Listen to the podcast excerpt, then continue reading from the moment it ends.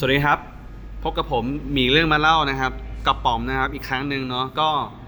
มาที่งาน UX SCA อีกครั้งนะครับ เนื้อหาของวันที่ 2 ก็จะมีเนื้อหาอีกส่วนหนึ่งที่น่าสนใจมากๆ เกี่ยวกับเรื่องออ user privacy นะครับ ก็หัวข้อคือ designing for user center privacy เนาะวันนี้ก็เออไม่ไม่สิต้องเรียกว่า EP นี้เนาะก็ยังเหมือนเดิมนะครับ ก็อยู่กับชานะแล้วก็รักนะครับ ซึ่ง ชาญได้พูดหนักๆไปแล้วเนอะเรื่อง UX leadership นะครับ เดี๋ยวเราจะมาพูดเรื่อง privacy กันบ้างเนอะเพราะว่าเนื้อหา privacy เนี่ยน่าสนใจมากเป็นอีกเป็นอีกหนึ่งหัวข้อที่รู้สึกว่าหลายๆ คนก็พูดถึงอยู่เหมือนกันนะ แล้วก็ผมว่าน่าสนใจดีตรงที่ว่าปัจจุบันเนี่ยเอ่อหลายๆ คนอาจจะลืมนึกถึง privacy ของ user ไปในการออกแบบไปอะไรเงี้ยเออเดี๋ยวเรามาคุยกันกันหลักบ้างเนอะเพราะว่าเราเองก็ให้ความสนใจกับความสนใจกันในเรื่องนี้อยู่เหมือนกันเนาะด้วยตัวบริษัทเองก็ทำเกี่ยวกับเรื่องแอดด้วยเนอะใช่ไหมใช่ก็อาจจะแบบ มีอะไรเกี่ยวข้องกันอยู่บ้างนะอะเดี๋ยวเรามาพูดกันดีกว่า เดี๋ยวผมขอดูโน้ตหน่อยผมโน้ตอะไรแล้วมั่งนะแป๊บหนึ่งไม่เป็นไรพูดเล่นพูดพูดได้เต็มที่นะตรงนี้ privacy นะ ก็เขาเปิดเรื่องมาเขาบอกว่าเฮ้ยไอไอเรื่องไอเรื่องการไปเปลี่ยนแปลงเอ่อ user behavior เนี่ยเป็นเรื่องที่ยากนะเป็นเรื่องที่ใหญ่มากนะครับ แล้วก็ แต่ว่าการออกแบบเนี่ยมันไม่มันไม่ใช่เกี่ยวกับเรื่องแค่การออกแบบ product อย่างเดียว แต่มันเป็นเฮ้ยเราเคยให้ความความสนใจเกี่ยวกับเรื่อง privacy ของ user หรือเปล่าเนอะรื่องการจัดเก็บเออจัดเก็บข้อมูลต่างๆเอออะไรเอเงี้อยเออเออเพราะการเขามองว่าอะ เอาเลยเอาเลยแล้วแล้วพูดเหมือนกันพูดเหมือนกันพอดีอะไรเพราะเขามองว่าอ่าพวกข้อมูลของ user เนี่ย มันไม่ใช่เป็นแค่แบบข้อมูลเฉยๆ แต่เขามองเป็นเหมือน currency เป็นเหมือน เออเออเอเป็นอ เป็นเหมือนสิ่งที่เราต้องให้ความสำคัญกับมันอ่าอ่าอะไรอ่าแบบเนี้ยค่ะ ครับโอเคแล้วคราวนี้เขาก็พูดถึงว่าเขาเขาอ่าเขามีเขามีบอกเขาเขามีบอกอยู่เออผมไม่แน่ใจ อ๋อสเตทก่อนก่อนหนั้นเนี่ยเขาพูดว่าเอ้ยเราอะให้เราต้องแบบว่าเก็บข้อมูลของเขาเนี่ยของ user เนี่ยปลอดภัยด้วยนะ แล้วก็ให้ความเคารพกับตัว user ด้วยนะครับ respect ตัว user privacy ด้วยเนอะ ซึ่งก็จะมีเรื่องของของ state อยู่2 state ด้วยกันเนอะคือ privacy มันจะมีอยู่ 2 ระดับเออเรียกเรียกอย่างนี้เออก็คือเออเออเขาบอกว่าระดับแรกเนี่ยเขาเรียกว่า privacy paradox เออ privacy paradox คืออะไรครับ ก็คือเป็นสิ่งที่เราสนใจแหละว่าเฮ้ยแอปเนี้ยมันจะเก็บข้อมูลเราหูยเยอะแยะมากเลย เราแบบ concern กับมันมาก เราจะไม่ให้นู่นนี่นั่น แต่ถามว่าเรา take action อะไรกับมันไหมก็ไม่ก็ก็แค่นั้นแหละเราแค่แบบรู้สึกว่าไม่โอเค แต่ก็ไม่ take action อะไรที่จะเออทำให้แบบปกปิดข้อมูลของเราอืมกับแบบที่สองก็คือ privacy cynicism เออเออเอออันเนี้ยคือมันอารมณ์แบบว่า ก็รู้แหละ รู้ว่ามันจะเก็บข้อมูลอะไรไปบ้างอ่าแต่เราก็ยอมจำนนอะอ่าแบบอ่าทำอะไรไม่ได้ก็อ่า โอเคเอาเอาไปเหอะอะไรประมาณนั้นอะอ่าอ่าครับเออซึ่งซึ่งอืมซึ่งสเตจของไอ้ privacy อันเนี้ยเขาก็บอกว่าอืมมันมันเป็นสิ่งที่เกิดขึ้นบ่อยๆสำหรับ user แล้วอืมเขาก็บอกว่าแล้วเราจะทำยังไงที่จะช่วย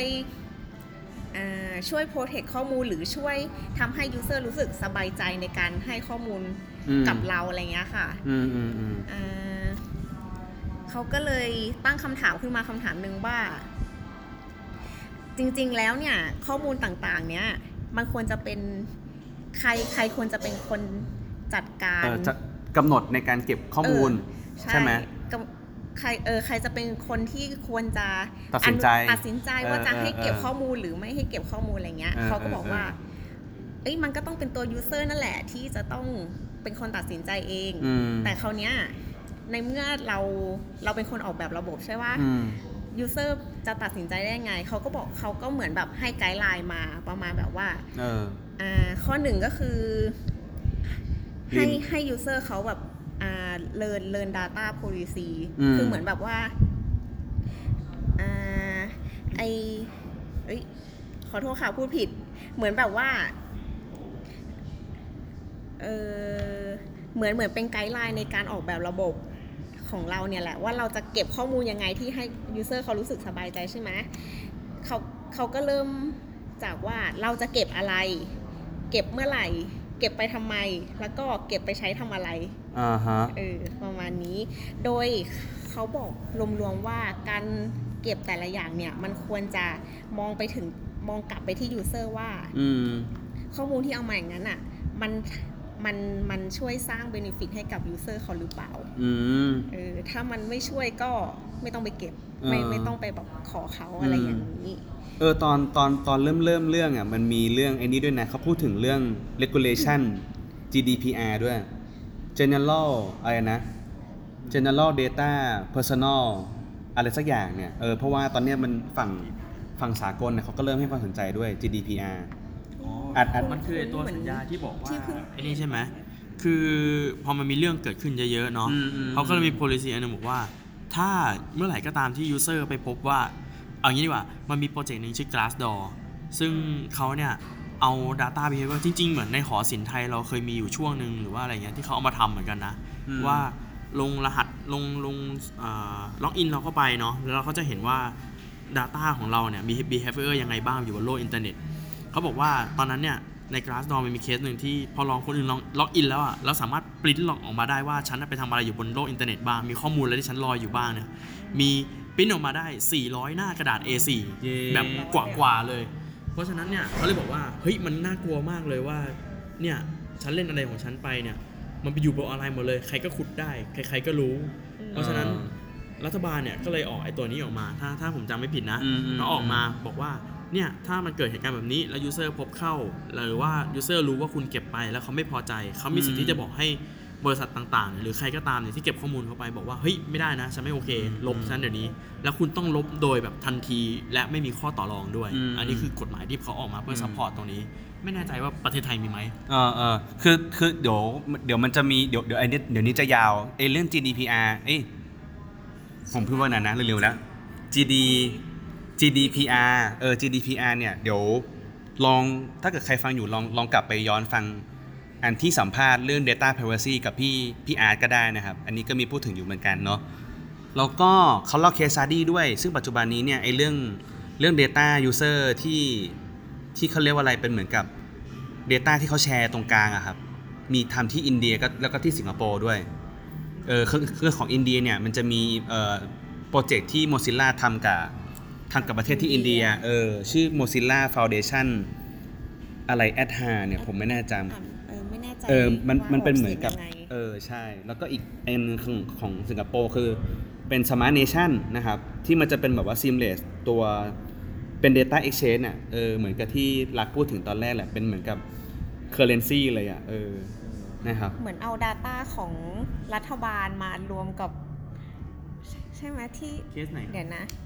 Smart Nation ของ Smart Nation ของสิงคโปร์เออ อ๋อ นี่อ่า คอมไบเออใช่เอาเอา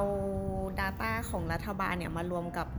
อืม Corporate ของ Data อ่า Data ของ Corporate ครับเออประมาณนั้นอืมอืมอืมอืมเมื่อกี้เราพูดถึงไหนนะ เรื่องเรื่องเอ่ออ่าเก็บ ที่เมื่อกี้บอกว่า data เอ๊ะการเอา user เอ้ยไม่ใช่โทษที เหมือนกับว่าใครจะเป็นคนเป็นคนเป็นคนตัดสินใจว่าใครจะเป็นคนเก็บ Data ใช่ไหมใช่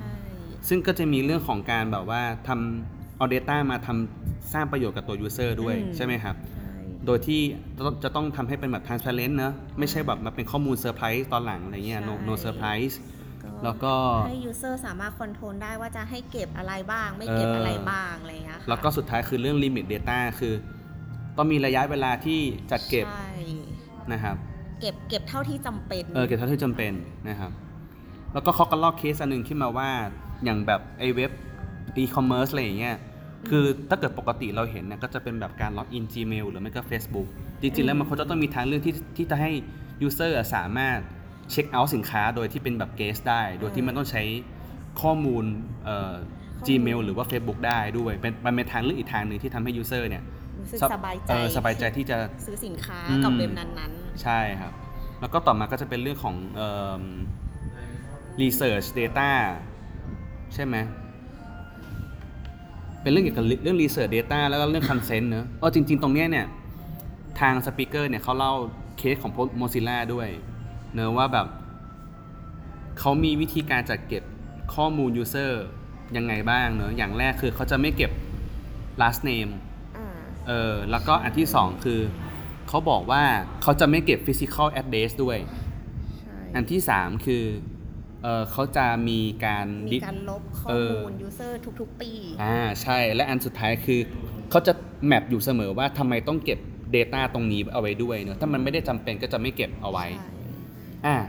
ต่อมาเรื่อง consent ผมอยากให้รักช่วยเล่าหน่อยรักน่าจะสันทัดเรื่อง consent เออเอออันนี้ชอบอันนี้ชอบ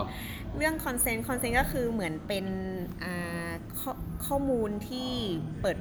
เป็นเป็นเหมือนสัญญายินยอมประมาณนี้เออเออว่าเออ โอเคเราจะให้ให้เก็บอะไรบ้างไม่เก็บอะไรบ้างเงี้ยก็ถ้าตัวอย่างที่เห็นชัดเลยก็เรื่องของเออ คุกกี้ เออ สังเกตว่าเดี๋ยวนี้แบบเข้าเว็บไหนมันจะมีแบบ pop-up เด้งขึ้นมาอ่าว่าอะเราจะเก็บคุกกี้ accept คุณไหม นะเออ accept หรือแบบ decline มันอะไรอย่างนี้แล้วก็ถ้าใครนึกไม่ออกคือเวลาเราสมัครสมาชิกอะไรก็แล้วแต่ก็จะมี privacy policy แล้วก็ term and condition ติ๊กว่า agree ไหม อะไรประมาณนี้นะครับ ใช่ แล้วคราวนี้ก็มีในเรื่องของอ่าคือใน consent เนี่ยมันจะอารมณ์เหมือนเป็นเป็นเหมือนแบบเป็นอ่าเทคนิคเขาเรียกอะไรอะเหมือนมันเป็นข้อความในเชิงกฎหมายเออมากเออๆอะไรเงี้ยจากก่อนซึ่งโคตรโคตรโคตรออเลซึ่งยคนปกติมันอ่านไม่รู้เรื่องหรอกแล้วแบบมันก็ยาวๆมากใช่ไหมคราวนี้เขาก็เลยแนะนำว่าเอ้ยมันควรที่จะเขียนให้มัน ใกล้เคียงกับภาษามนุษย์มากกว่าหรือเปล่าอะไรเงี้ยอ่าซึ่งอันเนี้ยมันเหมือนกับเคสของ Dropbox คืออ๋อ Dropbox เหรอเนี่ยเขาเขาทำ research เรื่องการเขียน consent นี้ใหม่เลย โดยการที่แบบไปจ้าง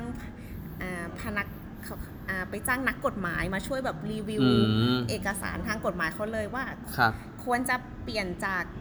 แบบเนี้ยมาเป็นภาษามนุษย์ยังไงดีอืมเขาก็อืมแบบ research แบบเปลี่ยนไปเปลี่ยนมาอยู่หลายปีมาก จนตอนนี้คือได้ออกมาแล้วเป็นอืมอ่านง่ายขึ้นอ่านอืง่ายมขึ้นอืมอืมอันนี้ก็ลองลองเข้าไปดูได้ครับค่ะ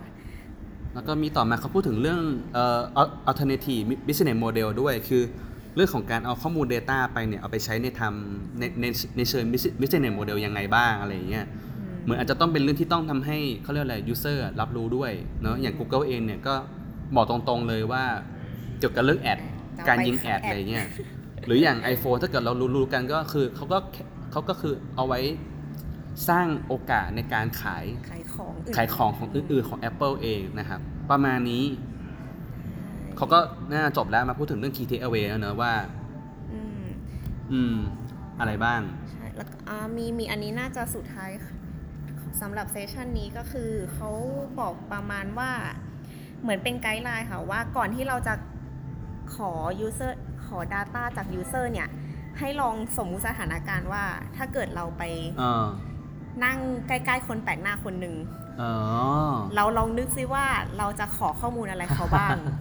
อ่าอ่าอ่าอ่าพอพอเรานึกออกแล้ว เราก็ต้องบอกบอกเขาด้วยให้ให้รู้ว่าเราจะเก็บข้อมูลเขาไปทำอะไรอ่าต้องบอกเสร็จแล้ว ก็ต้องบอกว่าอะเหมือนเหมือนต้องมีมีรายละเอียดบอกให้เขาด้วยค่ะว่า อืม เราจะเก็บข้อมูลอะไรของเขาบ้าง เอาไปทำอะไร เอาไปใช้ทำอะไร อืม ประมาณนี้ แล้วเขาก็บอกว่าถ้าถ้าเราลองไล่ไล่ตามเนี้ย เรารู้สึกว่ามันมันดูครีปปี้อะ มันดูแบบแปลกๆ ประหลาดอะไรเงี้ยว่าแบบเอ๊ะ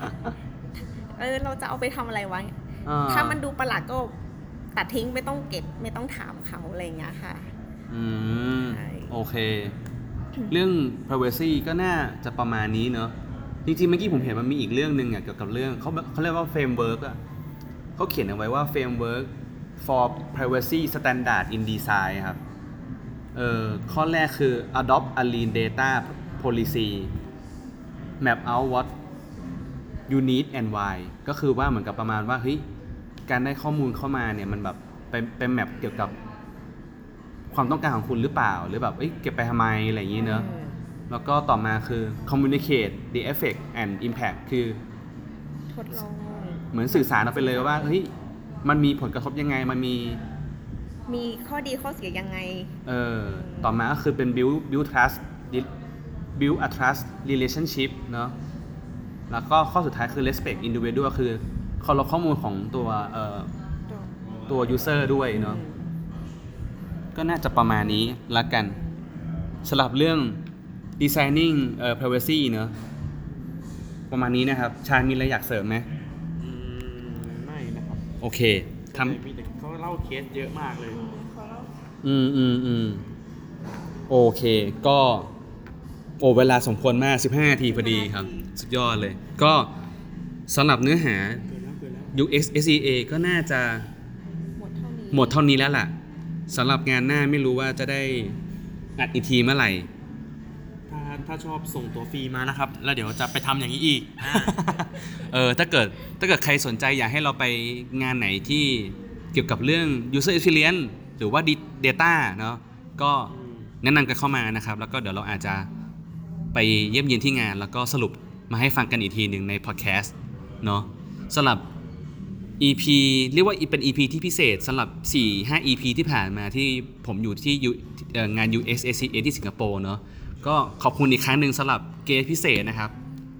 ชาญนะครับ ชาญชานนท์นะครับ จากจากตอดเวิร์นะครับครับผมแล้วก็รักจาก OmniVirt นะครับ ขอบคุณทั้งสองคนมากครับ ครับผม ขอบคุณครัขอบบคุณค่ะ เย้ สวัสดีครับ